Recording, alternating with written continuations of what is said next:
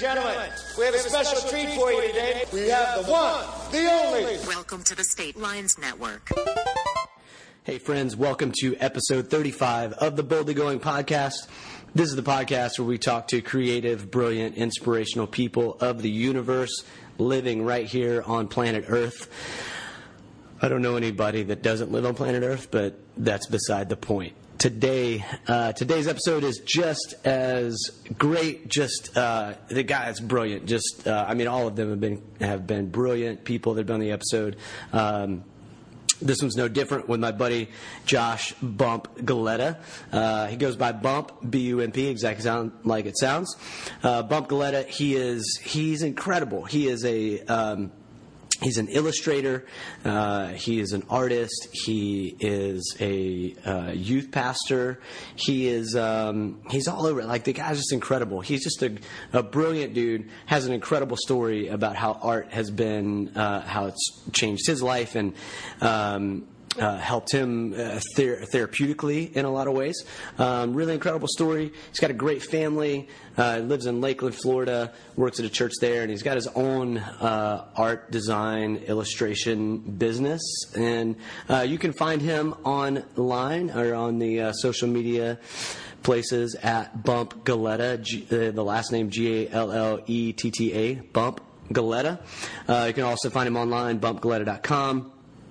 Um, he is uh, he's just he's brilliant. I can't wait for you to hear his story and what he is what he's learning through art, what he has learned, where it's taking him, um, all of that kind of stuff. Today's episode is titled "Try Every Single Door" because that's something that he talked about. That uh, is something that he believes in of just trying every door uh, that comes to you.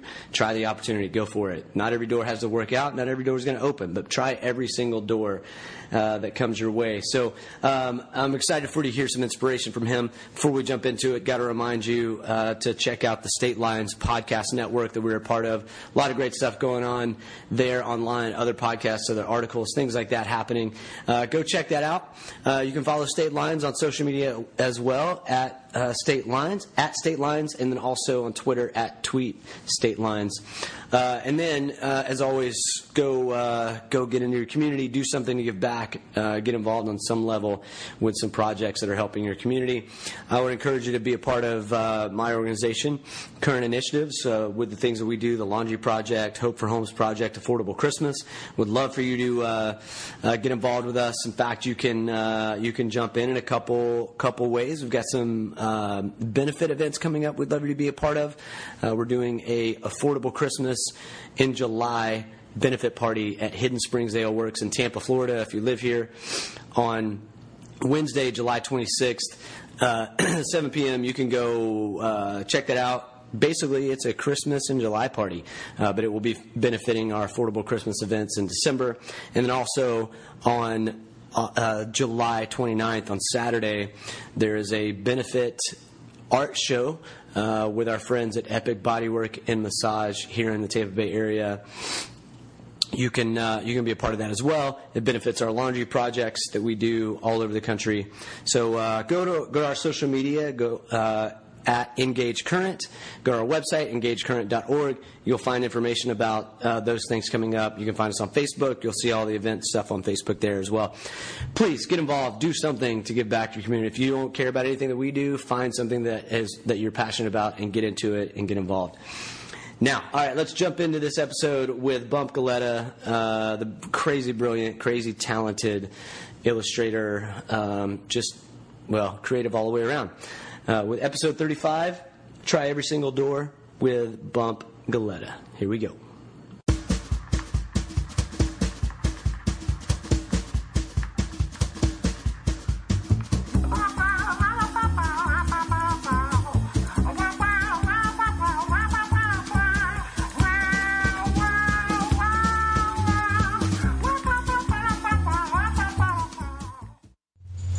Well, let me. Uh, I guess we'll jump into it. We've Been talking. We're in your house.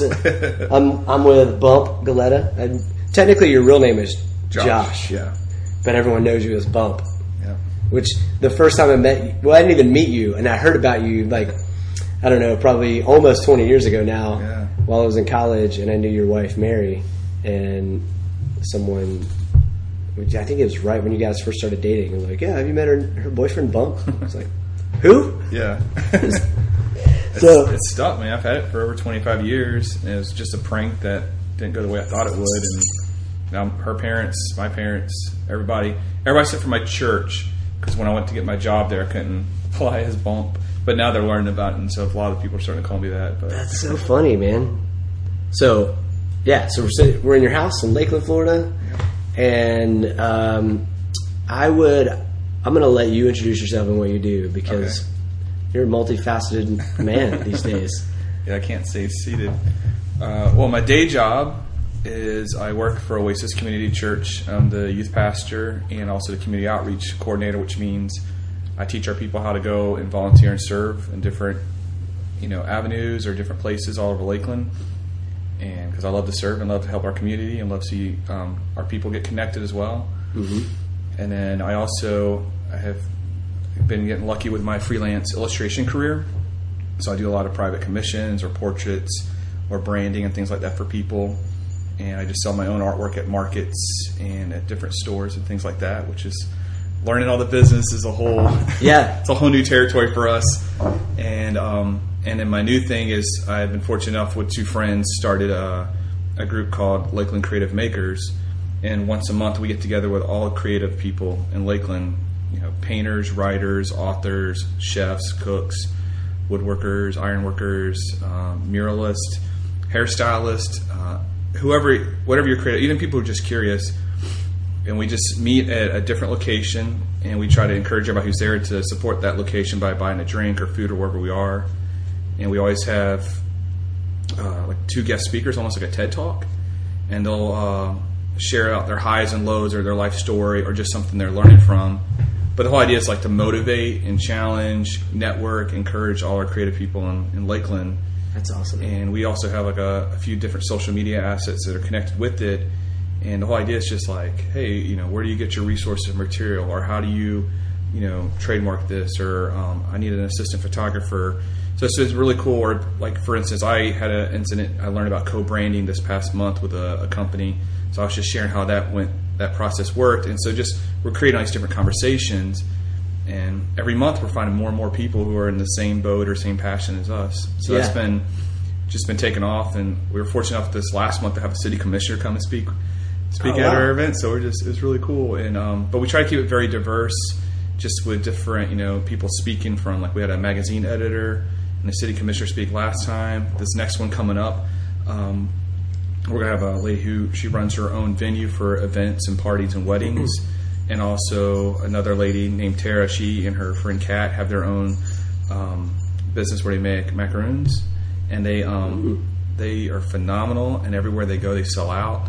And every market I've been with them, they sell out in the first two hours, and they sell hundreds, if not thousands. Wow. So, but their business has taken off just this past year, and it's just a phenomenal thing. So, I wanted them to share just how they went from being in the kitchen to like, let's do a business. Yeah. So, it's just the whole idea, though, It's just to help motivate and encourage anyone out there, or just to, um, you know, also network. So, Yeah, that's awesome. Which is uh, uh, all of that is why I wanted to have you on the podcast because this podcast is about exactly that of like people that are doing the thing that they love and finding a way either to make it a career Yeah. or as a side career, but they're they're doing the thing that they love. Like they're Right. they're found their outlet for their passion. And the thing that I love just from afar observing you being like you you're a youth pastor or yeah. pastor at a church, but I think at this point, what most people know you for is the illustration. Right. Galletta, the illustrator, Right. the artist, um, which I think. Is, so, how did where did, how did you go from that was your that's your full time day job to now I'm doing all these illustrations and collaborations and all that? All right, it's going to get heavy, so I'll give you the. Okay, yeah, that's what. Lay it on. Uh, I've always been a like always drawing. Ever since I was a little kid, I, I learned how to draw from my dad, but I never really put myself out there. It's like one of those secret artists. Mm-hmm. And then about five six years ago, I was in a really bad accident. I was uh, out riding my bicycle, and uh, a lady tried to beat me to a turn, even though I had a right of way, and she struck and hit me with her car, and then proceeded to run over me. And then she didn't know where I was, so she ended up backing over me. So she broke like 25, 26 bones. Um, almost died at the scene. I had to be life flighted out. Um, was in a coma briefly, and so used to say for like three, four years, tons of surgeries, rehab, therapy, and even counseling because I knew through my wife and friends telling me there were some things going wrong. I wasn't the same person. I found I was struggling with uh, PTSD, and wow. um, it kind of made sense because I just I, the way I just I never slept anymore. The way I just treated people, I was kind of very just just plain and bland towards things. My emotions were pretty much gone, and I just you know I finally had a. I didn't want to be. I, I love my family more than anything, so I let my pride go. I'm like, I'm, I'll go see a counselor, like everybody's telling me to do. Yeah. And she just, you know, through the whole process, diagnosed me and told me what's going on, helped me find some techniques. But one thing she suggested is, what is something that you love to do? Like, what is your most you know, favorite thing to do? And I'm like, you know, drawing. She's like, well, do it, but do it in a way where you're giving it away, like just getting it out of your system. You're just releasing it. Yeah. So my interpretation was like, I'm going to draw something, and I'm just going to leave it wherever I'm at: coffee shop, bookstore, state park, trail, uh, uh, concert, wherever I am. And slowly but surely, people would find my artwork, and I would leave like a little business card, and they would contact me and offer to pay me to draw them something. I'm like, what's happening here? so after a few of those happened, I made a website and an Instagram, and it just started rolling and just started getting bigger and bigger opportunities. And I still today, every time I get an email from somebody, me and Mary have like this, like, what's happening? That you know. So it's just having to learn how to do that properly, and um, I've gotten to meet a few of my heroes through it, like authors and artists, and able to seek their advice. And when you know you have a dream of like a certain commission or somebody you want to work for, but you get something even bigger than that. Yeah. I'm just like, am I am I supposed to have this? So I've been like fortunate enough to have people help me just to, to have a, a level head and just how to handle it handle it right. But that's kind of like how that transition happened. And so I still like work at my church. I still love helping out there, and um, you know I, I definitely get a lot of opportunities with that and serving. but but just the, the illustration side of it is definitely it's on a whole other path, and we're just uh, we're thankful for because Mary she hadn't worked for a while, so it was kind of like helping supplement the other income. Yeah. But she just got a real estate license, and Oh, now nice. she's selling houses.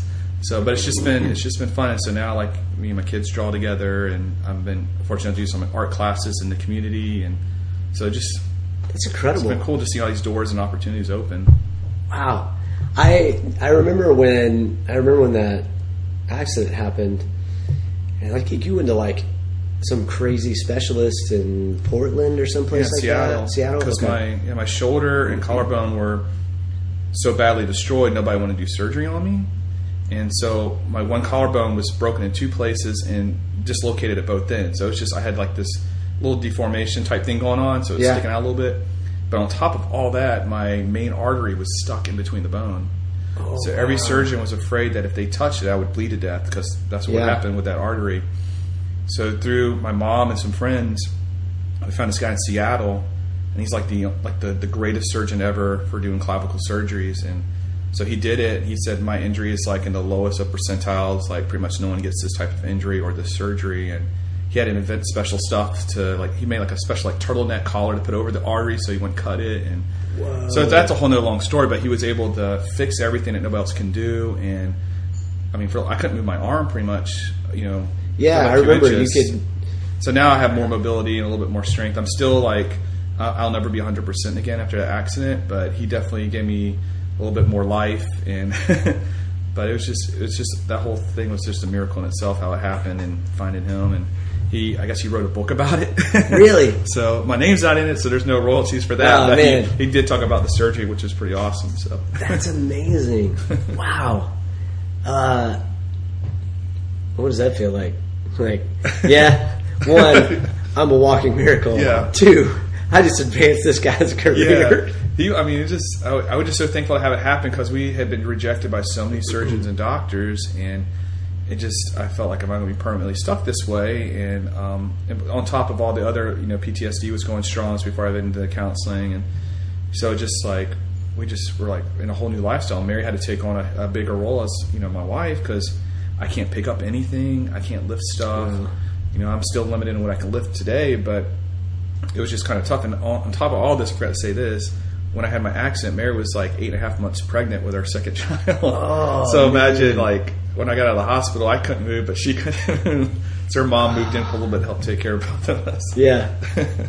That's so funny. My best friend that I grew up with, uh, not to get too far off track, but he got in a bad car accident around the same time that his wife was pregnant. Oh, yeah. And he's so the the funny story is that they when she went to the hospital because she was going to labor. Yeah. He was his leg was in a stent. He couldn't walk. Oh, no. So she's pushing him in the wheelchair She's into like, the. "Help me, though." And she's like, "Yeah, I, I'm here to give birth, but he can't walk." So Oh man! But I mean, thankfully, I have a, an amazing and strong wife, and mm-hmm. we're very open and honest about everything. So I mean, we got through that. So we always have that little thing. Whenever something goes wrong with our house or car, we're like, you know, it can't be any worse than what we already been through. So, so when we have you know, a car breaks down or a leak or whatever, we kind of thankfully handle a, a lot differently than we you know Yeah. used to because it just, I mean, that, that changed our whole life and who we are, and you know, definitely brought us closer and. So. how did uh, what do you see like for yourself the biggest differences before before and after that? Um, I feel like I definitely do stray off in my thoughts. I, I definitely get distracted a lot easier, but um, I feel I am emotionally detached, and that's like definitely affected our marriage and me as a person because um, just you know something happens, I don't have an instant reaction. I sometimes have to get kind of you know what are you gonna do? What are you gonna say? And even with my kid, it just it just something you know disconnected or happened because I mean you know, I had to go to a bunch of like MRIs and head scans, and I'm not trying to blame all that on there, but it just came out as different. And I still feel like I'm very sarcastic and funny, have those elements too, but it's still just a little off. So, but I'm also just I'm very thankful for every moment I get. I try to like enjoy every moment I have and make the best at it. And um, I mean, I definitely got a second and third chance because also when I was in the hospital, a new nurse came in the ICU when I was in there, and she was giving me some morphine and she didn't know what she was doing, and she gave me too much too fast. Oh no. And right from my wife, I'm going into a cardiac arrest, and they're, Oh, my they're trying God. to. So it's just like, what's happening? But Wow. thankfully, I mean, just the the Lord and everything, just we got through all that, and so Wow. here we are today. So I kind of like that comes plays into my artwork in a sense too, where just I'm thinking I have this opportunity to do this, and I, I feel like it adds a story to it, which um, it's kind of fun. I get to tell people about it because you know everybody's got something to complain about and mm-hmm. share, and so sometimes you can relate, sometimes you can't. But it just I feel it helps me have a better dialogue with some people too. Yeah. How it seems it seems like with your art, it makes sense now you say that because it seems like with your art, pretty much everything that you do, there's a story related to it on some level, Yeah. like either some emotional attachment or like it's like Florida is made up of all of pieces and stories of Yeah. Florida and that kind of stuff. Is that intentional or is it just kind of how? It is sometimes because I want, like, in my head, I'm having what's going on, and I like to not tell people right away what it's about. I like to hear what they think. Because I do, like, when I do commissions, that's for somebody else. That's like, you know, the pay for hire work. Right. You got to do that, and and I try to make that as best as possible. But for my own personal stuff, it's, you know, sometimes it's just trolling through Instagram, or it'll be, uh, I like to go walking through the woods. We have a preserve down the road called Circle B, and I mean, you see alligators right next to you and everything. Mm-hmm. But I have a very insane imagination, I think, and so sometimes I'm like, let me put this on paper as best I can, and then I'll bring the kids in or ask my wife or others, and I'm like, what do you think? And then they'll say what they think's going on. It's fun, and I always try to hide little things in my artwork too. Sometimes, so Yeah. you could just pay attention. You can see a few little, you know, little nuggets or Easter eggs, but. Yeah, so it's, a lot of them do. There's some that just it's a fun thing to draw, Yeah, but there's a lot of pieces too. Just kind of have like maybe it's about somebody in my life or um, just a, a thought, a daydream. Yeah. How did you come up with the idea of uh, of just? I'm just going to leave the this piece of art Oh, in some random place. it's like it's two people. The the first one is uh, Tony Hawk. So when Instagram first started, I noticed that um, from an article Tony Hawk wrote, he was like in some award show. He's a presenter, and they give you this huge gift bag of hundred thousand dollars worth of stuff. Mm-hmm. He's like, I don't need any of this. I have the money. I can buy all of it. Like, no, no, you got to take it. He's like, I don't need it. And so what he decided to do is he would just start leaving that in different places, and he would put to a picture like first person here gets all this stuff and the response was huge. So then he started doing it with skateboards and hats, and so he always posts what city or country he's in and does that. And I thought, oh, that's a really I can't do it on that value of a scale, but it's just a fun thing that he just and he would stay and wait. I always just drop and run, Yeah. But then also, I just love also the whole concept and the mystery behind Banksy, how he leaves Yeah. his artwork. There's all this mystery and urban legends of who he might be, but no one really knows Mm-hmm. exactly who he is. But just his pieces are the most intricate places. They definitely have a story of some meaning of political or just a, s- you know, just a sense for the community there. So I'm like, this is my little baby version of just like leaving a piece there but it's um, it's starting to take off now because people. I let one person take one with them on a trip, I saw that. Yeah. and uh, the guy went to Germany and Bangkok, and then next you know, can I take one? Can I take one? So now I carry packages with me, and I'm, I'm mailing a bunch out now. But like our pastor's wife is in uh, like the northern Europe area, like Norway and stuff, so she hid some there. Yeah. I have another friend. She's in London right now, hiding some. And then I have some going to New York City next week, and I have some going to Honduras next week. It's just That's in amazing. August. So it's just it's fun that people want to be a part of it as well. We had some go to Las Vegas last week, so again, it's just fun. Like people get to you know, for me, just my art's going somewhere, but it's just people want to be a part of this like experience, and Yeah. it's just you're leaving something fun and free, and it has like a little you know free art sign and a little card in there. But Yeah. so now just like it's a whole other chapter making these packages for That's people. incredible, man. So Actually, so now that you say that, as we're recording this, this is going to Yeah. come out um, as it is right now. It's the 29th. This is going to come out next Wednesday. Awesome. So a week from yesterday. Um, so what I feel like we should do is I feel like we need to hide a piece somewhere in Tampa. I'll be in Tampa, yeah, this soon, so I can put some out there. So, Okay. So I'm trying to, well, I'll be out there. Yeah. So there'll be some stuff Cool. out there, this week. I can put some out. Right on. I But, dig um, but yeah, it's just been it's been fun just that uh, how people, you know, appreciate what you do and show some love and support, and how you can do the same for others. And so, like my next like thing with the group is, I just want to help others because I feel like I've been getting some blessings and encouragements, and it's really helped me, and I need it. Uh, you know, all of us need some sort of affirmation, Mm-hmm. and so I feel like I need I want to do the same for others. I feel others are in the spot that I was in.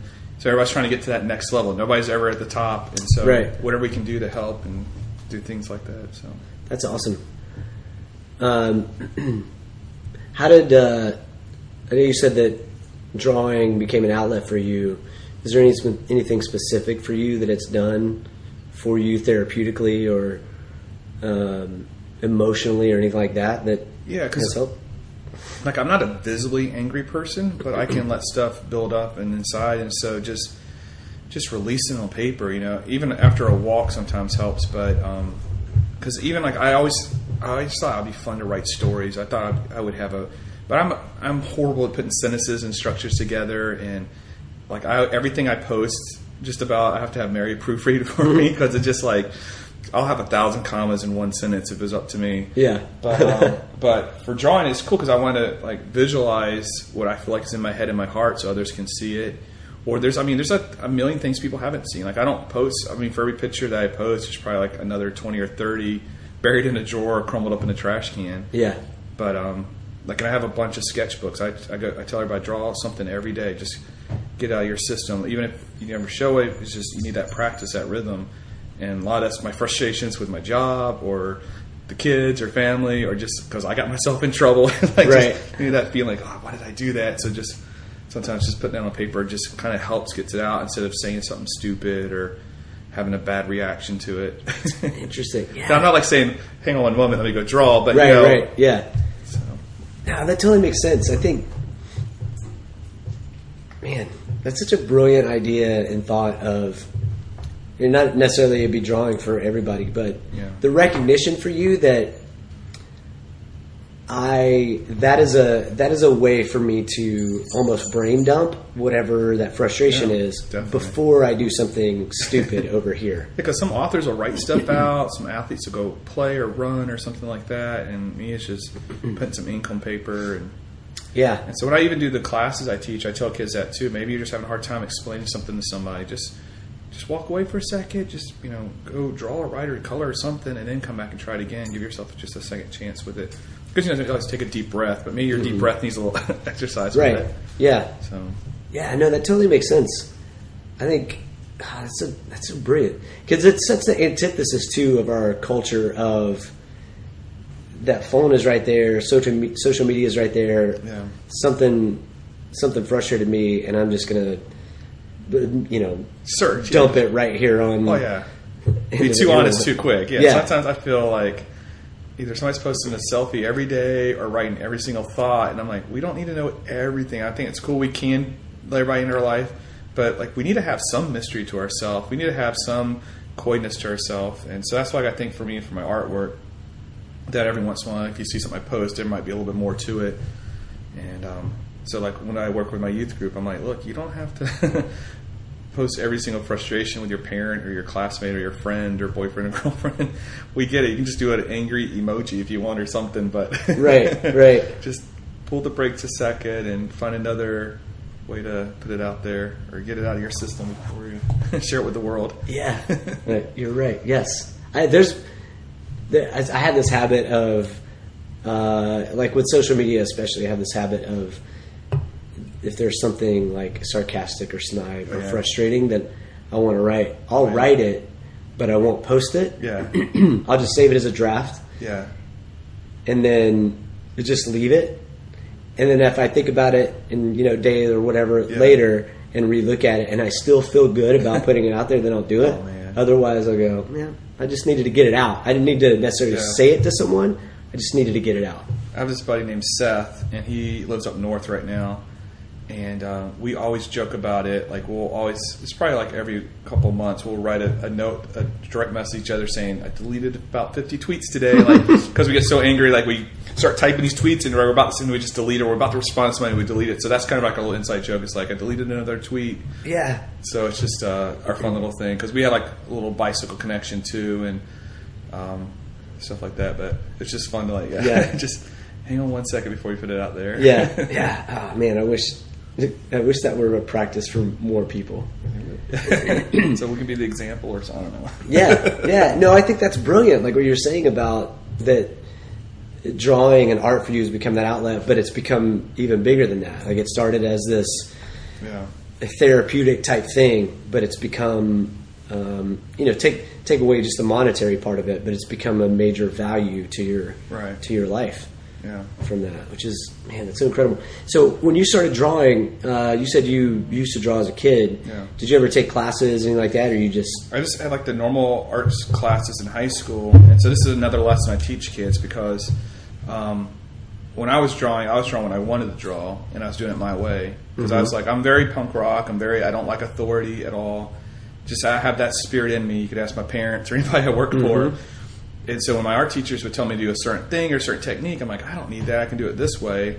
And sure enough, my artwork looks really crappy. I, I have everything I've ever drawn in a Tupperware out back, and I look at it. I'm like, oh man, why did I not listen? So I've had to go and self teach myself certain techniques and relearn how to do like just the human anatomy and things like that. Like years ago, but I just I realized like if I would have paid attention, I wouldn't have some of these hurdles or laughs or giggles from people. And um, so when I talk to kids today, I'm like, you don't have to take everything I'm saying and do everything I'm showing you, but I just said it helps to know certain techniques. And so instead of showing them like all the A, B, C, D rules of drawing, I just said these are some shapes I love. And I said if you can master these shapes, you can use them in different elements of drawing, like a human body or a skeleton or a scenery. And so I came up with like my own little pattern where you can break and make your own rules, but it helps also know a few little Yeah. techniques. So it's like Mr. Anti-Authority rules how to succumb a little bit to Right. learn how to do his, you know, his his talent or whatever I like to do. Yeah. so it's fun showing the kids. When I make them practice drawing triangles and circles and squares with me a bunch, and then like watch when we try to draw a face or a head, we're using these shapes, or if we're doing buildings, we're doing that. So, Yeah.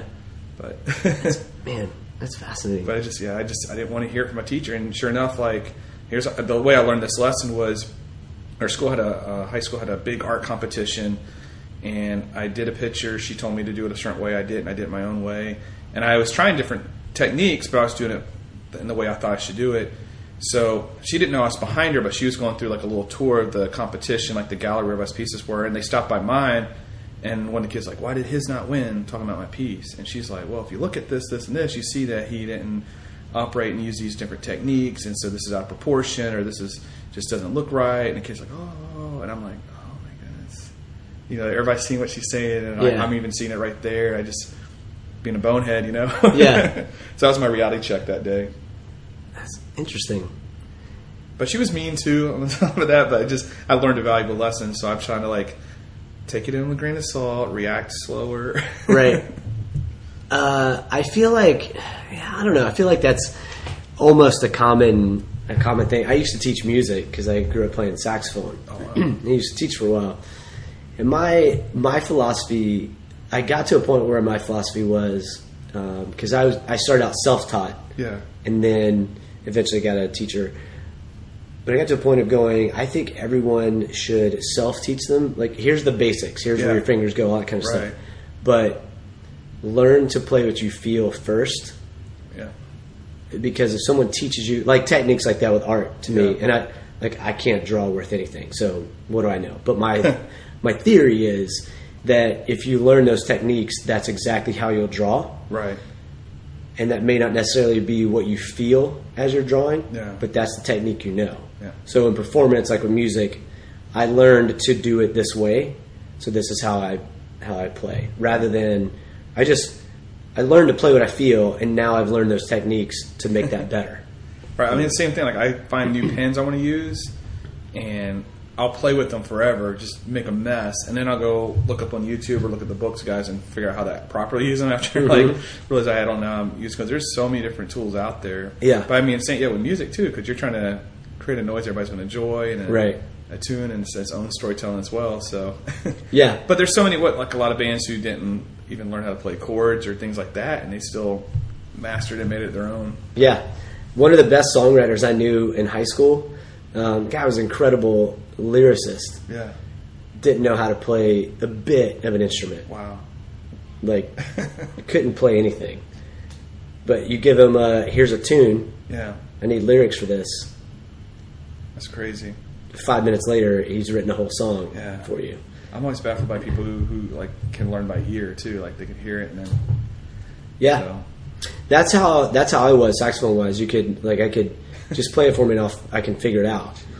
Um, but the same way that you're fascinated by that, I'm fascinated with the idea that like when people draw, yeah, like watching watching uh, watching a tutorial or something like that. It's always shapes. Like so, start yeah. out with the shape and then I'm like, what? Like it baffles my mind that you got all of this from starting out with this little shape and all these.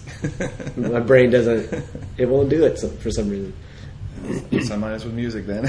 Yeah. I like. I mean, I've been in a few like really bad bands. I mean, there's our last one was kind of fun, but I just played the bass guitar, and then of course when you work at a church, you have to know the guitar and the same three chords Right. to worship. But I, I gave that on to everybody else. I'm like, I'm not doing. I don't. I can't keep rhythm or anything like that. Yeah. I've tried. That's that's funny.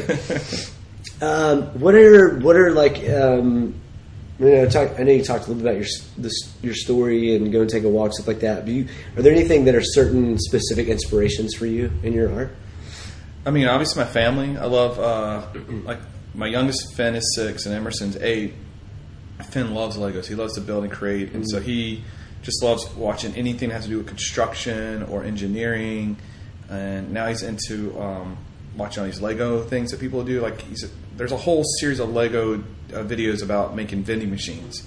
So all she's about is he wants to make vending machines, and it only takes a proper coin. And so just What? hearing his little mind process this and think this, or then he'll come out and build like different things. Like he built a submarine the other day, and it looked like something right off of like a Wes Anderson movie because it's like the perfect like two dimensional view Yeah. and like all the sets. Oh wow! So that sometimes like, oh man, if I can, you know, do it. And then my daughter, she's she's very uh, an emotional, so she likes just the time and moments with you and the feelings, and just like her love language, just to hang out and go do stuff. So trying to capture those moments and make her smile, because you know, for Finn, it's just like building and doing something, and just listening to a story. Her, it's like going out and you know. So those are always an inspiration, just because I also love to hear what they think they see, because that kind of helps me have an idea. We've even done a game a few times where I have them scribble, and I'm trying to turn it into a drawing. Oh, nice. I've seen like other artists do it, so just fun playing off that. But That's really cool. in my studio, I have a, a little thing on the wall where I have pictures from a lot of my favorite artists, and um, and so sometimes it's like I don't necessarily get a writer's block, but I'm just like trying to figure out how to finish off a piece or just add more to it or just give it a different look. I'll sit back and stare at you know what they're doing, and and then I just you know listen to like a lot of audiobooks and music is also sometimes kind of helps create the mood or energy. So I feel like this past month I listened to the biography for George Lucas, which is mm. learned a lot of stuff I didn't think I would hear, and so I feel like I was more technical with a lot of my stuff, just as I'm listening to it and doing that. But then a lot of times I'll listen to a lot of instrumental music too, like, like Sigur Rós and Caspian and stuff like that. Yeah. The background kind of helps, you know, just also set another mood because you know you're going to do. Like I have a, a memorial picture I got to do soon, so mm-hmm. I'm not going to be playing happy music for that Right, one. You know? yeah. But if somebody wants me to draw their family, I want to play some fun stuff, some peppy stuff, and Interesting. sometimes I'll even like I'll watch like an Office episode or something just to kind of. Sometimes I'm already in the mood. I'm ready to go and start drawing, but sometimes Yeah. you need to just like I'll do like a warm up sketch or something too, just before I do the actual piece. Wow, that's I. I've never thought about that. That's such a so for you something like the type of music, um, the emotion that's coming through that music Yeah. will uh, influence what you're drawing. Since I daydream, it kind of like helps get the daydream a little soundtrack, and then I just start going at it and working on it. But a lot of my pieces, you know, because nobody wants to sit and watch me draw for four or five hours straight, because that's usually the other piece. Because a lot of it's just pencil, and I'm just filling the paper up, and then I go through and erase it after I ink it. So it's almost like I tell people, it's like when you're working with clay, it's just a lot of moving and shaping and smashing and rolling and adding more to it. That's kind of like how my pencil is. Before I do the, the ink and painting over it, just I'm just trying to capture what I want. And sometimes, like if I want smoother stuff, I just need to set the mood for that. But, Interesting. But the other thing too is like um, since my accents, my PTSD, and all that, I can't sleep because if I if right when I lay down, um, I'm either just I can't shut down or I have like flashbacks from the accident. So I have to always take like melatonin or something just to shut me down. Mm-hmm. So what I'll do is I, I don't want to draw during my work because I you know it's being cheating on them, and I don't want to draw during my family time. And this is stuff I learned from one of Jon Acuff's like books called Quitter. So I um, I wait till everybody goes to bed. So usually about from ten thirty or eleven, I'll start drawing in the studio. Okay. And I'll draw from like to three or four, sometimes in the morning or two usually. And that's when I do all my time. So I won't have distractions from them, and I won't be distraction as well. Mm-hmm. And so it's already dark out, and the house is like kind of creaky. So I'll just put the headphones on or put something in on the iPad or something. Yeah. and then That's awesome. Go to work. So Um, that kind of flies in the face of kind of the. I feel like how our culture kind of pushes towards here's your work hours, and that's Yeah. when you, that's when you do your Yeah. stuff. And I mean, this is my dream. I love doing this. I love just what's happening with it, and I don't want to um, give up on it. And you, a lot of people you talk to too is like they're frustrated because they got their family, got their work, plus they got another schedule. So how do you how do you pursue your dream? And Yeah. so a lot of these authors have figured it out, and I just like you got to make the time and you got to be strict about it. So I just like I'm going to draw at late at night when everybody's asleep, and it doesn't hurt me to get less sleep. But some people you just get up earlier or use your lunch break, something like that. You just got to make yourself this routine. And um, I know you can't do it every day, but it's just something that I've been trying to be really consistent at. And so I always imagine myself going in like like an old school clocking in, like Fred Flintstone.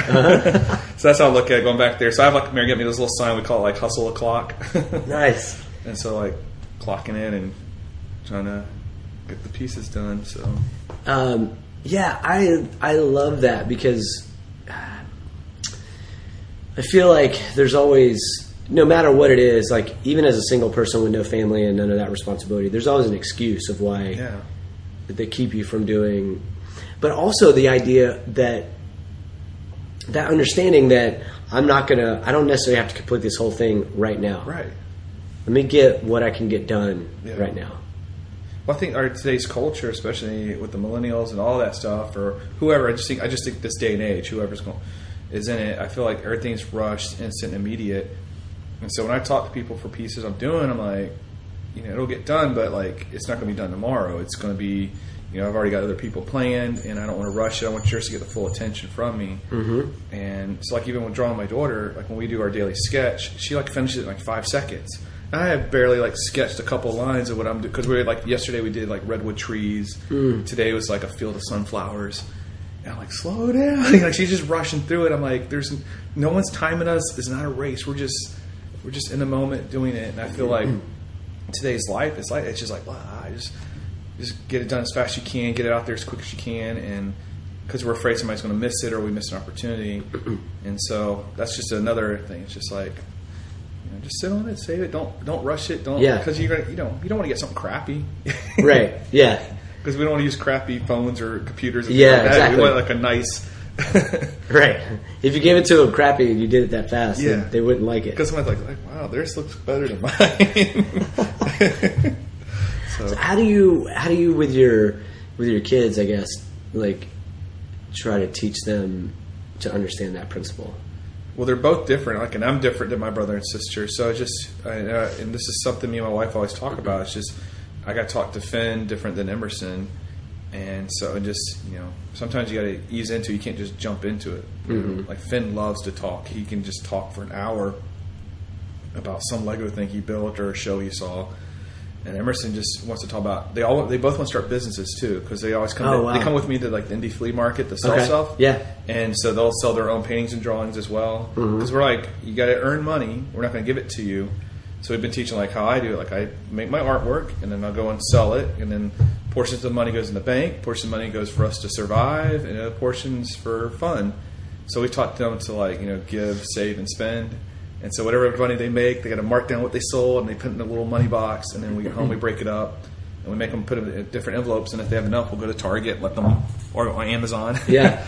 so that's like for the the financial business aspect. But for the other stuff, like Finn, he wants to build, so just helping him build and be creative. And what's cool is like he, even if he gets a Lego thing from the box, I just say keep it for one day as it is. Because he just he's ready to dismantle and make something else. He already is ready to move on past what it is. And then um, Emerson, though, she likes to keep it. It's super precious to her. She loves it. She's gonna get all her attention until she sees the next thing. And then Yeah. push it aside. So, so we're just teaching them to appreciate what they have and to take care of it. And then, Ah, that's so it's just like with whatever art or creation we're doing in the house. It's just like we got a bunch of popsicle sticks and glue gun the other day and just took our time making stuff, trying to like slow them down. And Mm-hmm. so one built a, like a little picnic table, the other built like a box. Oh, nice. But just like we don't have to go. There's no competition. We're not missing anything. We're just going to sit here and for a couple hours and build. Yeah. That's incredible. I, um, it's such a brilliant thing to. All right, you got this new thing. Keep it as it is for a day before you start building it. We're such a fast it sit. culture. Everything's just like bam, bam, bam. You know, like the TV shows are like so much is happening so quickly, and I mean, I get caught up in it too. But at the same time, I'm like, man, it's just I hate saying like, look how fast they're going, how much is going on. I want to really enjoy as best I can, and but I'm also guilty of getting caught up in it too and Sure. missing out, and because I'm not perfect.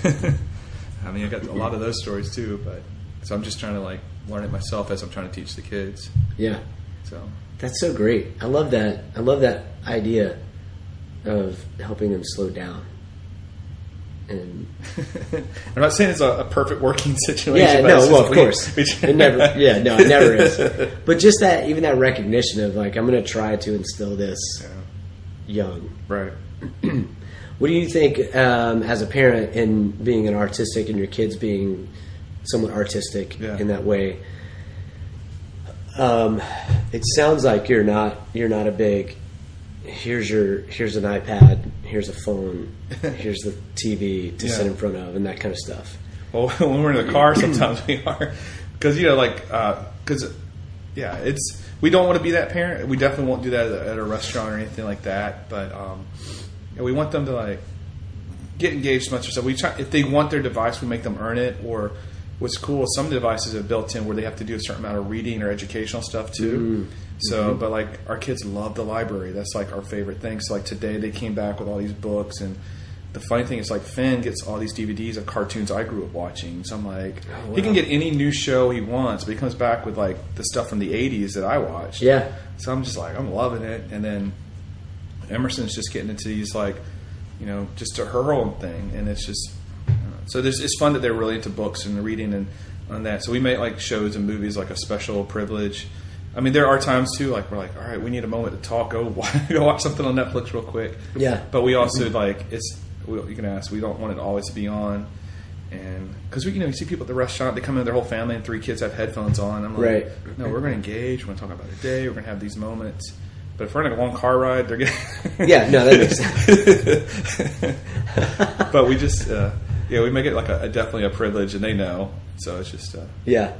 Oh, that's awesome. But see, as a youth pastor too, I hear all these horror stories that scare me too of how the kids somehow have like these secret accounts and this and that, and they're talking and doing or posting whatever. And I'm like, ah, but of course, they're eight and seven. They're not there Right, yet, but right. I'm just in my mind like plotting ahead. How can I be ready to defeat this or practice it? And sometimes you can't. You just got to be ready for the follow up. Yeah. But until then, we're just uh, learning as parents. So Dude, that's a great point too. That I know you just kind of skipped over it, but that's such a great point of you can't always be prepared to prevent it. right, You got to be prepared for the follow up. yeah. Because we've had some, I mean, some rough stuff happen in our youth group with different students and things that I've never had to deal with in my career before. And it, you know, it happened. So it's like, all right, let's get it happened. Let's how are we going to deal with it? How are we going to be there to support and love and prayer and you know, spiritual and whatever we can do.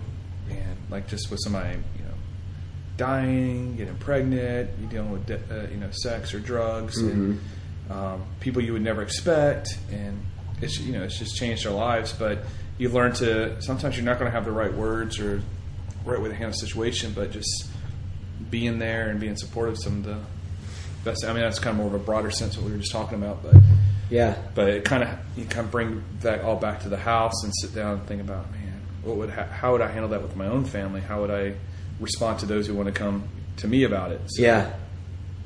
Ah, that's such a. You know what that um, that really relates a lot to to your accident. I feel like that. I mean, no one's prepared for what you went through, but yeah figuring out how to prepare for the follow up to that. yeah and thank, I mean, we have some good friends and family there for us, but too, it's just like you never know. So every once in a while, I do get a call from a friend or a family member. Hey, somebody in this area just went through an accident like yours. Do you want me? Can I give me your name? I'm like, yeah, sure. So mm. it's like even the other. I think it was like a month or two ago. I went up to the local hospital. A girl was just here visiting and got in a really bad accident. A lot of the same injuries and went up there. Her parents were not very spiritual at all. I kind of caught them off guard, but I was like, if you just ever want to talk to somebody, try to make it short and sweet, but just like introduce mm-hmm. myself.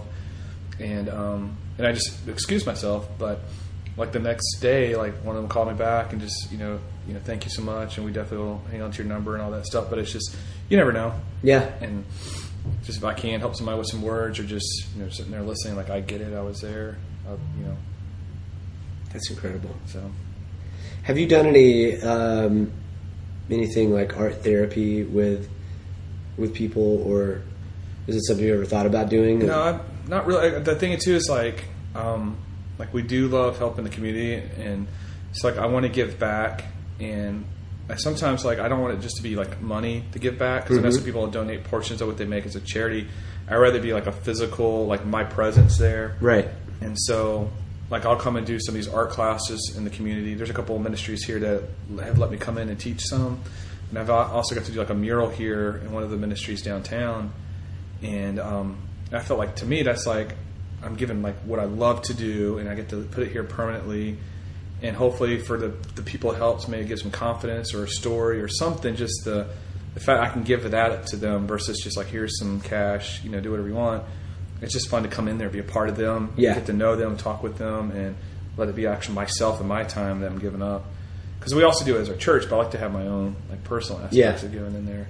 So that's kind of like that part. I haven't really thought about the other one. I mean, it's a it's a good idea. I mean, I know like you know just with vets and stuff like that, they have all different types of therapies for them. Yeah. And um, I met um, some guys last year in Memphis who work for St. Jude, and just some of the things they do for those kids and their facilities are just phenomenal.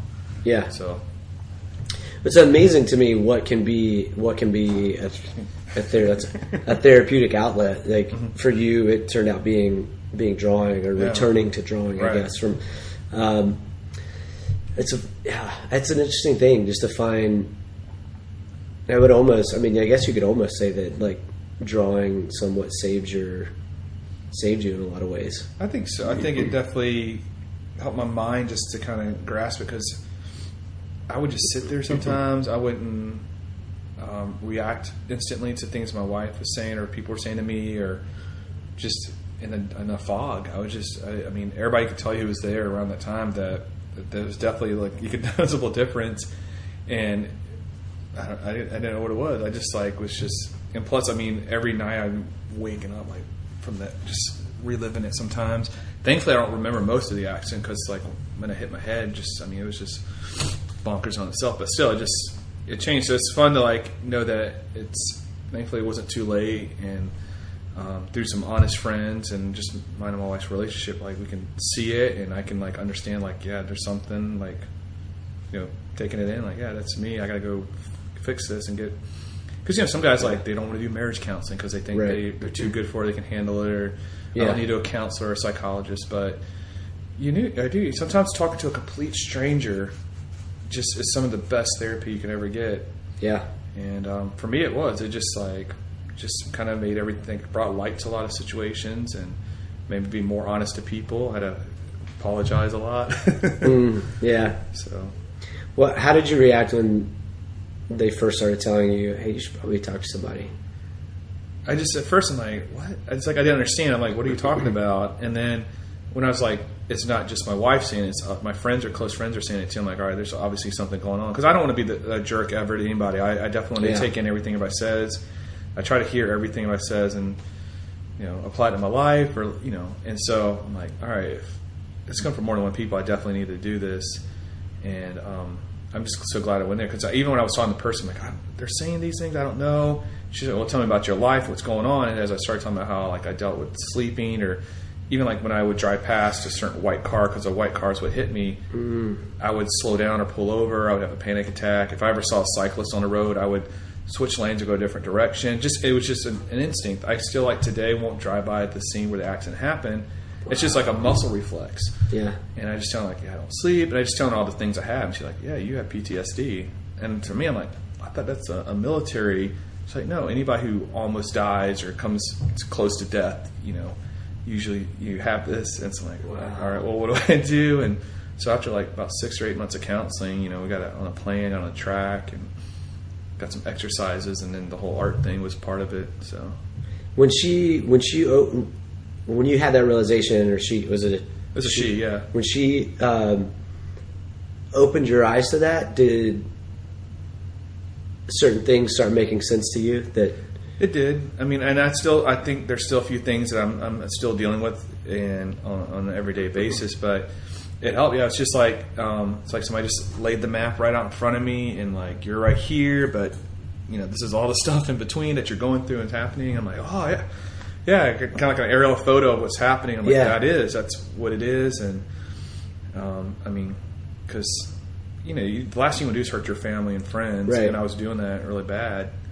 and um, and I didn't want to lose them. So like, all right, I'm going to make this effort, and you know, just it, thankfully it's gotten us to this point, and so so I always encourage others too, even if it's their marriage or whatever. I'm like, go see a counselor, man. Go talk to somebody at least. Just yeah, you never know. Like you don't. Some people give up, I think, too soon on things, mm-hmm. and I'm like, I'm going to try every different avenue, whatever it takes to fix what I'm going. Like even with the surgeries and stuff. So yeah, man, that's even like you know like with like your jobs in life and art you know people give up too quickly and i'm like just i said try every single door no matter what it is. Just try it. The worst that happens they say no or it doesn't work out but you never know. And so i think i've been very blessed recently to have some huge opportunities come in my path for my artwork. And i just i just i'm having that like our, our joke words you know hustling just gotta hustle on all of it. Don't don't give up, don't half-ass it. Just like you know, work on it, and that's also like with our life and things like that. Or if you mess up, admit it and try to fix it.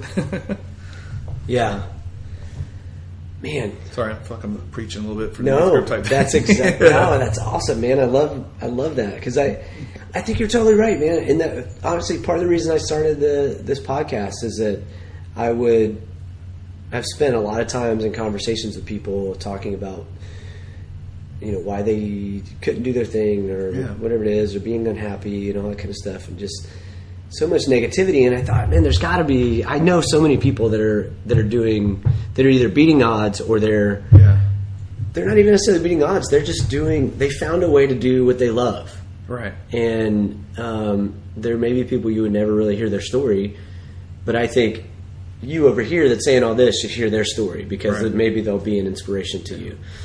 And like, no matter what your talent is, some people their excuses are like, "Well, I don't have the same tools or things that you're using, like the same pens or paper, same instrument, whatever." Like, you don't need that. A lot of these guys, including myself, start out with just whatever's available, and I still use whatever's available. I'm just fortunate sometimes that I can you know get some nice pens and paper to do stuff, but. Mm-hmm. I'm still like I'm going to keep pursuing it no matter what, and I'm going to use whatever's right in front of me to do that. And if you know, I even I've you know one of the things that's been helping I think our art group is I want everything to be face to face. So any person I've asked to be a guest speaker or any place I asked to use, I'm like I'm going to go to them like, hey, can we can we talk about this? Mm-hmm. And if they say no, I'm like, all right. They say no, let's go to the next place. Who, what's the next on the list? Or next? Yeah. So that's like with the you know for my drawing, like all right, I pitch myself to this coffee shop, you know, internet film. I'm going to go to this next business over here, or I'm going to um, present myself in a different way on Instagram and Twitter for commissions or whatever, and just try different things. And I'll even ask, right, like, how did you get that gig, or what'd you do? Just like I'm not going to let you know, oh, this didn't work out. I'm done. Throwing in the towel. Right. I'm going to go home and cry. Right. Yeah. That no is a that no is a hard thing, but and learning that art of like and no is no is not the end. Yeah, no, just just like all right, just suck it up. It's just like get a little gut punch and like all right, let's go go at go at it again. Yeah.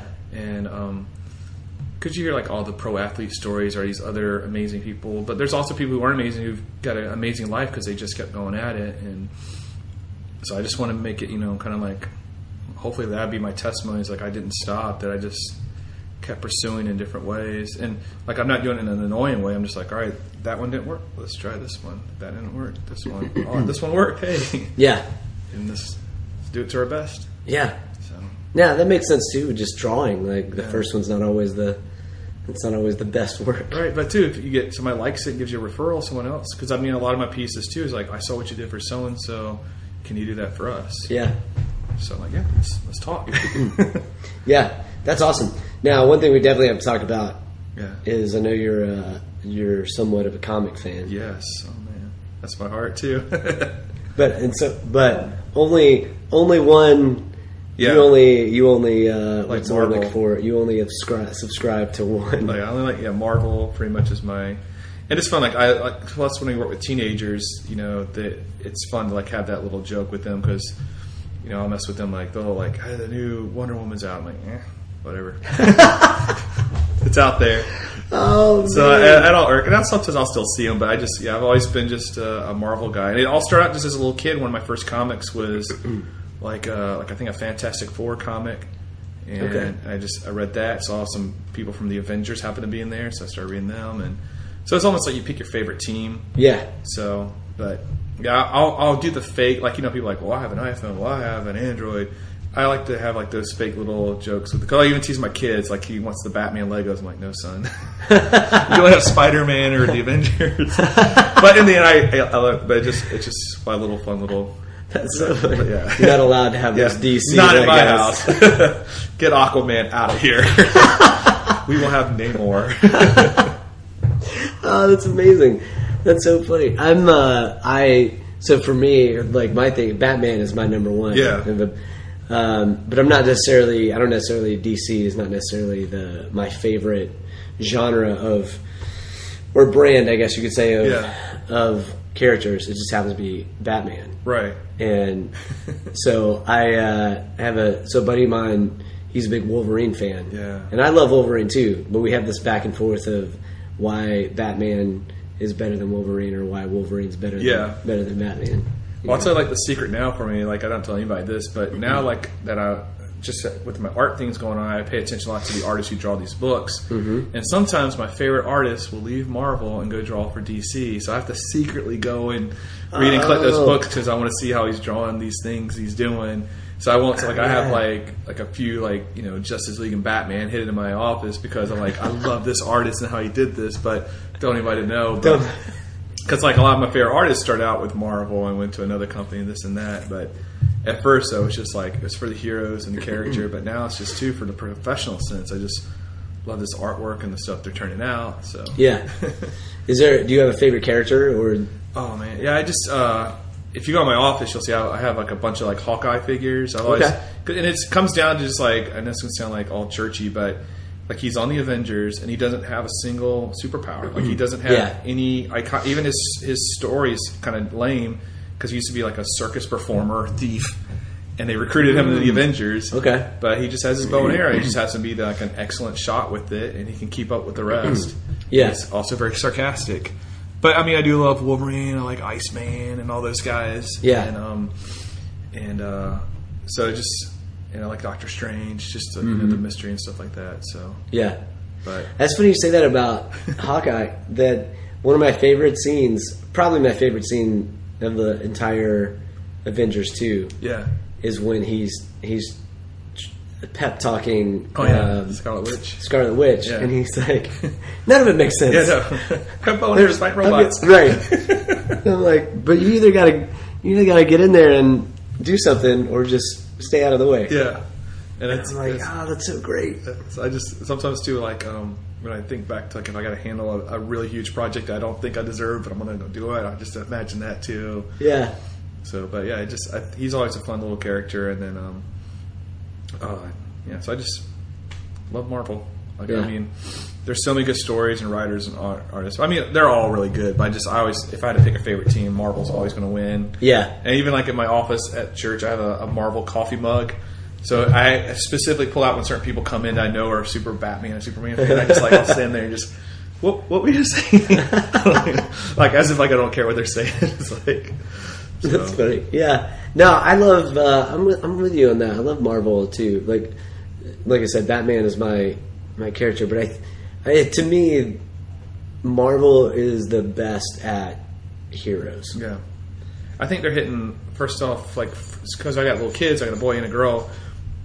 They're hitting like different diversities and genders and all that. So they got a ton of like just great, you know, women. They got LBGT, just everything. Like when I go to teach some of these art classes in the the inner city, majority of the kids are African American. I'm not going to come in there like, well, here's Captain America, here's Hawkeye, Yeah. you know, here's Tony Stark. I come in there and I'm bringing like. You know, I have my I bring Hawkeye, of course. I'm like, this is my man. Yeah. But then I bring like pictures of, like War Machine, Black Panther, Falcon, and uh, just all the other, you know, because I don't want them to feel, you know, like that I'm some just some dude coming in there. I want them to understand like that they have some things they can hope and dream and look up to, and Yeah. it's fun. That teachers ask me to come and teach a superhero class, so I want to make sure Oh, that I can, yeah, just you know, to get them to do that and show these these things. But I just for my kids, like I want Emerson to find like, you know, Miss Marvel and things like that, and love it and. But if she wants like Wonder Woman or whatever, she can like her but it's just uh, it's fun. It's, it's it's fun for the kids to see it. So like uh, Finn has like a, a really old school hardback Fantastic Four book that we've been reading at night. Okay. it's like from the it's definitely from like the seventies, and it's just Yeah. some silly story. Them fighting some uh, the mole man and his little Moloids and stuff like that. That's funny. so, but I have a good. I have a friend. Or actually, one of our one of our mural artists. Yeah. His wife is a teacher, and she uses uh, comic books in her classroom because she teaches in a predominantly um black and Hispanic school. And she was telling me that one of the one of the great tools for her now is that I forget the name of the character, but Marvel has a character that's a um, like a teenage black girl that is. Uh, yeah, that's Miss, the new Miss Marvel. She's like a Muslim girl, right? And she can stretch. It's not that one. It's different one. That um, yes, there's that one too. But there's what?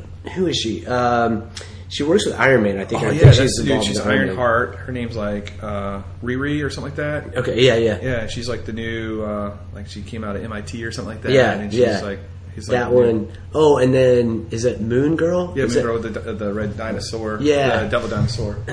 Yeah. Um, and she said, like, she uses those characters, and it's been incredible for her to get them to read and to. It's smart because the other thing on top of just the comics and have something to read and look up to, and instead of just being all these just white dudes or whatever, are just like a very '60s mentality. It's now like it's so diverse, great stories, but also for those who go to the con- the um, the uh, comic cons stuff like that, just those who dress up like them. There's more characters to dress up like. So when you go to the store and make up your own costumes, you got such a variety now. You're not stuck to like every kid. It can only be Falcon or a War Machine. Now they can Right. be like a million different characters Right. and uh, it's just fun to see that. But also seeing people are like getting past it, like they'll be like girl Captain America, Yeah. and just things like that. So I think it's fun that people will just make up their own versions of it. Yeah. So even when my kids like talk about who they're gonna be, who their heroes are, I'm like, you can still have this one as your hero, just you know, just change it a little bit, and we'll even draw it sometimes like that. Just turn the guy into a girl or whatever, and Yeah. just use the same suit or colors or whatever. But Man, you were really breaking. you were really breaking the Christian rules. Here. oh man, yeah. Oh, yeah. Well, I fit right in with our youth group though. Uh, no, yeah, I think that that's so great, and I'm, I love that you're that you have that with your kids too of teaching them like, yeah, all right, if like, like your daughter, if Captain America is your is your thing, that's what you love. Yeah. You can be a female Captain Yeah. America. We'll do it. Because I mean, again, I'm Mr. Rule Breaker. I don't like authority. I want to change things up. So, Yeah, absolutely. So, That's awesome, man. Yeah, no, I love I love that. So, um, let's see. What there was something else I was going to ask you, and I forget what what. Uh, oh, is there anything anything you're working on right now? And is there any like specific type of art that you're working on? Like, well, I'm always doing commissions. Like, I always get the chance to do like family portraits, pet portraits, business portraits. Like for Father's Day, I did a bunch of different like houses and places or Yeah. businesses for people. But um, I just got to finish. I'm doing some branding lately. That's like my new territory. so okay. I just got to team up with a vodka company based out of Jacksonville. They're new. We just did a little project, and I did a, something for a photographer. Did like her little logo.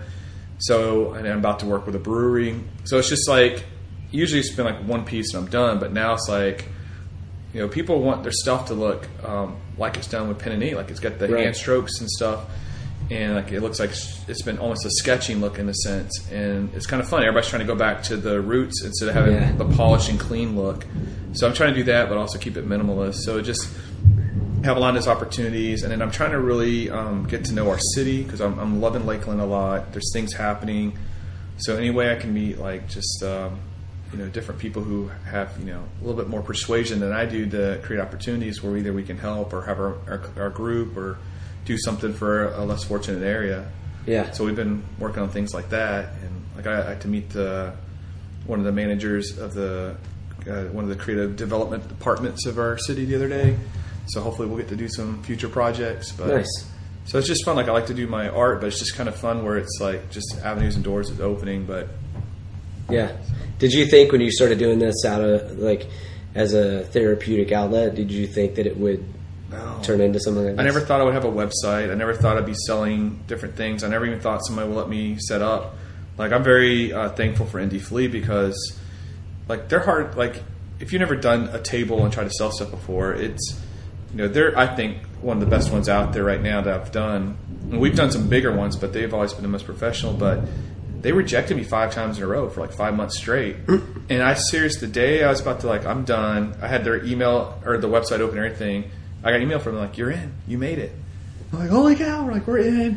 So every Did Shaughnessy know that he turned you down so much? I don't think I've ever talked to him about it. So he's just such a nice guy, though. Yeah. But um, but I just I thank him every time I'm there. I make sure he knows that I appreciate what got in. And so if you look at pictures from each one, you can see our booth changes and adapts each time because I'm like. I want our booth to stand out for certain reasons. I want people to see us. I want you know because I'm really proud of what I'm doing. I want to put it out there, but also I just want to, my kids to see like it's a lot of work. I don't want to just tablecloth and throw stuff on the table. I want Right. to um, just our our time together when I'm talking to people. It's like uh, just a, a fun moment, and I want them to remember it. I want to remember it, and just I'm thankful for the opportunity to sell my artwork. And I've made just so many connections just through. Um, just a couple months ago, I met this amazing guy named Hernan. He's a photographer here. He just moved to St. Pete. He just happened to be going to Foundation Coffee. Didn't even know about Indie Flea. Walked in and saw Mary had set the booth up for me because it's on a Sunday. So she sets Okay. up while I'm at church, and I rush Oh, over. okay. We tag team. Nice. So he came back when I got there, and we met and talked, and we bartered, and um, he helped me revamp my website. And this is through cause and Indie Flea, and he did such an amazing job on my, website that I think it's drastically changed my the way I've done things and just the referrals and co- communication different for people. So like I'm like whatever I can do for you, man. I mean, what he did was just I don't fucking ever repay him, mm. but it's just you know because Indie Flea helped let me get in, have the opportunity, got to meet this guy, to have this help change, and and so it's fun. And so now I'm like, when I'm doing our own art group, I'm trying to tell people like, look, I'm I'm learning these things from the market. These are things that I learned that you should do or shouldn't do. So trying to like whatever. So they don't have to make the same mistake on me. Like, Yeah. make sure you come with ones, you know, Right. Because Uh, you know yeah. you can't. Everybody's going to break a twenty on you. Your first, you know, your first Right, customer. right. so things like that, or get a square, and then just look at other people's tables so you don't look the same. And so, but it's just I'm very thankful for that opportunity. I've learned a lot from them, and it's got me a lot of connections and commissions. So, Yeah. so I definitely owe Shawnee and them something. No, you don't. He, dr- he rejected you Yeah, five reject times. five times. Uh, ah, that's awesome. So, what's your what's your I guess your your dream with it? Like, do you or do you, or are you just like I'm Well, coasting, I'm enjoying it? I'm enjoying. Yeah, everything's been great. I mean, I love working at the church. It's always a dream of thinking one day just to walk up and just full time do art. But at the same time, I like working and helping people. So somehow to make it where it's even, where I can do both, and it provides for the family. Mm-hmm. And um, like one of my dream commissions I've always wanted at the time was I thought I would like to work for like do something for Publix, hmm. and because they're like the biggest thing here in Lakeland, kind of. Mm-hmm. But they didn't call. But I've gotten calls from people way bigger than them, and so that's like you know that's blowing our mind. Like we can, I haven't done the piece for them yet, so I can't say who it was. But just Yeah. I never thought I would be able to work for them, and the fact that I got a phone call and you know I have like their emails hanging on my wall because I just cannot believe that they wrote me and Yeah. asked me to do something with them. So it's just like I've already the farthest I thought I can go has happened. So now it's just like, well, let's just keep doing this and see where it leads. Just keep being better at it and make our presentation be as like so when somebody gets a package from us, I want it to look as best as possible. When I meet somebody, I want that time to be together. I want my business mm-hmm. card to be so just you know that, but also that I can you know just get to know people and see if I can help them out. And so yeah, I love it, man. So- That's so great. so that's like the art part. So. Um, do you have uh, anything anything you're promoting right now? Anything you want to? Well, for people Coming up? yeah. If anybody wants in Florida wants to come to our create, it's called Lakeland Creative Makers. On, on Instagram, it's just LKLD Creative, and then we also have a private Facebook group for with the same name. But it's just we're gra- gathering everybody together. Nobody's like like a lot of people don't even know that I do it because I'm like, hey, I'm Josh, I run this. Yeah. Um, we just put it on. We want to have just you know people to be motivated, encouraged, or just with a different thought. Maybe like I need to pursue something else. And then the other thing I, I didn't mention earlier that we do is if anybody there has done something that you know done something well that month, we want to give them affirmation. So if somebody had a gallery or won an award or had something awesome happen, we give them a shout out. We Yeah. want to share it. Or if somebody has something coming up, I want everybody to pull out their phones and give them a shout out as well. So, like for instance, one of my coworkers is going to do like a photo class this next week after our event. So I'm going to give him a chance. We're going to promote that, and then um, there's a guy in our group. He makes his own um, like sparkling drinks, and I'm like, dude, set up, set up and sell your drinks. There's another guy who came the month before. He does coffee. He set up and sold his coffee. So, however, our groups can help each other out. Like the whole thing, like it's a community, so we got to help each other. Yeah. So like, give those likes and comments people can give. That's the least you can do. A shout out, and then if you can buy a drink from them, buy a drink, or if you can support them at a market, buy something from them. And so this past one we had, we met at this pub down the road called Cob and Pen, standing room only. And um, they just, I mean, thankfully the, they did really well in their sales, but we were able to connect different people. We had people come from Brandon and Tampa and St. Pete to check it out. And we're like, Wow. holy cow, how are they hearing about this? Because we've only been going since January.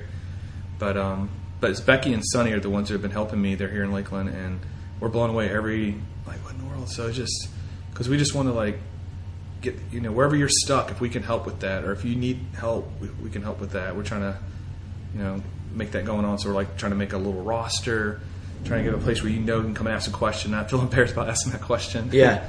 So yeah, I tell people good. like I'm like, don't be embarrassed. I, I could tell you some horror stories myself right now. So just ask it and see what happens. Yeah. That's And great. then just if you're curious, come and just see what it looks like. So. Awesome. I love it. Um, so where uh, where can people find you? I'm mostly on Instagram, so it's at Bump Galletta, B U M P G A L L E T T A, and then bumpgalletta.com, and then Bump Galletta on Facebook. so I do, and I do Yeah. Twitter, but um, Instagram's like my favorite. That's for your but- ranting, though. Yeah, Yeah. but uh, just when I see stuff, but uh, ask a question, I'll talk, I'll draw. If you want me to come teach an art class, I'll come teach an art class. So it's just, uh, Yeah. but also like if you have a community uh, or a charity or ministry you need help with, I like to help out with that as well too. Yeah. I'd love to give back. So Awesome. Well, I love what you're doing. I love your I love your art. I love your uh, my favorite so far is your Princess Leia oh, thanks, man. that you did. That was, uh, and that too was like I just was, it was in the moment. I, I was like I grew up watching Star Wars. Yeah. And when it happened, and, you know, especially for my daughter, it's a hero drawing Yeah. and just response from that, like, it was just like, hey, she, it just, just like, just my symbolic moment. Yeah. So it's been kind of cool to see what that's taken us. That's awesome. I saw somebody. It's funny about that. I saw um, somebody post recently about um, right after Wonder Woman came out. that you know you have Princess Leia, who now is in the new movies referred to as General Leia. Yeah. She's like the leader. Well, in one, have you seen Wonder Woman? Yeah. Okay, so in Wonder Woman, I spo- it's not really spoilers, but Yeah. Wonder Woman. Uh, uh, I'm spacing on her name suddenly, but she was really well known as the Princess Bride Oh yeah. back, you know, Oh yeah. Um, she's in uh, House And- of Cards. Um, yeah, Uh, yeah. I'm blanking on her name too. Penn, not Penn. She was married to Sean Penn. yeah. Oh, this is terrible. I can't remember. Anyway, but she was the bride. She was the princess, Yeah. right? And in Wonder Woman, she's the general of the She's Amazon- ripped, too, yeah, she's she- ripped, yeah. So I saw somebody, uh, this this girl I know posted on it was like Twitter or something like that. Um, it said it might have been Instagram, but it had it was like a meme basically, and it said, um, "I've lived long enough to see my princesses become generals." Yeah. That's awesome. You Yeah. know, and I'm like, oh yeah, that's so great. I love it. Let them be tough. Exactly. yeah. So, um, but yeah, no, that that piece is great. So I always um, I always like to end the podcast with two questions. Okay. One for you, one for the audience. All right. Um, and uh, you know, under this idea, the theme of boldly going, pursuing your dream. Uh, you know, you've told a distinct story about yourself and what you went through and what how you've come through that and where you're Yeah. at now. Um, I'm always curious. Every guest, their opinion. There's no right or wrong answer. Just curious opinion of do you, do you believe that every person has that ability to boldly go to pick up like like you said like start pursuing their dream boldly go and and pursue that thing and Yeah. why or why not I think I think we psych ourselves out a lot, and we find any excuse to why we can't do it. Versus like, there's some people who are like I can and will do it, but I think the majority of us find any reason why not to do it. Like even today, I was finding excuse why I didn't want to call the repair guy. Like, where's my car? Because I'm like, uh, he's probably busy or he's going to yell at me. But I end up doing it, and we had a great talk, and you know, it's very gentlemanlike. But I think you know, I mean, you even see those guys who um, in the military who lost all their limbs are like doing CrossFit and all this stuff, or these obstacle course, or doing motivational speaking. So it just, I don't think we can blame it on physical. I think we all have the ability to do something. It's just some of us might have to put a little extra time in it. Some of us might need to ask for extra help. But I think anybody can do whatever. Like if you set your mind to it and say, "I want to do it," I think. I'm not saying you're going to be like the president or the best at it, but I think you can do it and Yeah. at least try. Just, I mean, at mm-hmm. least make the a few steps so you at least can say, "I tried it and it didn't work."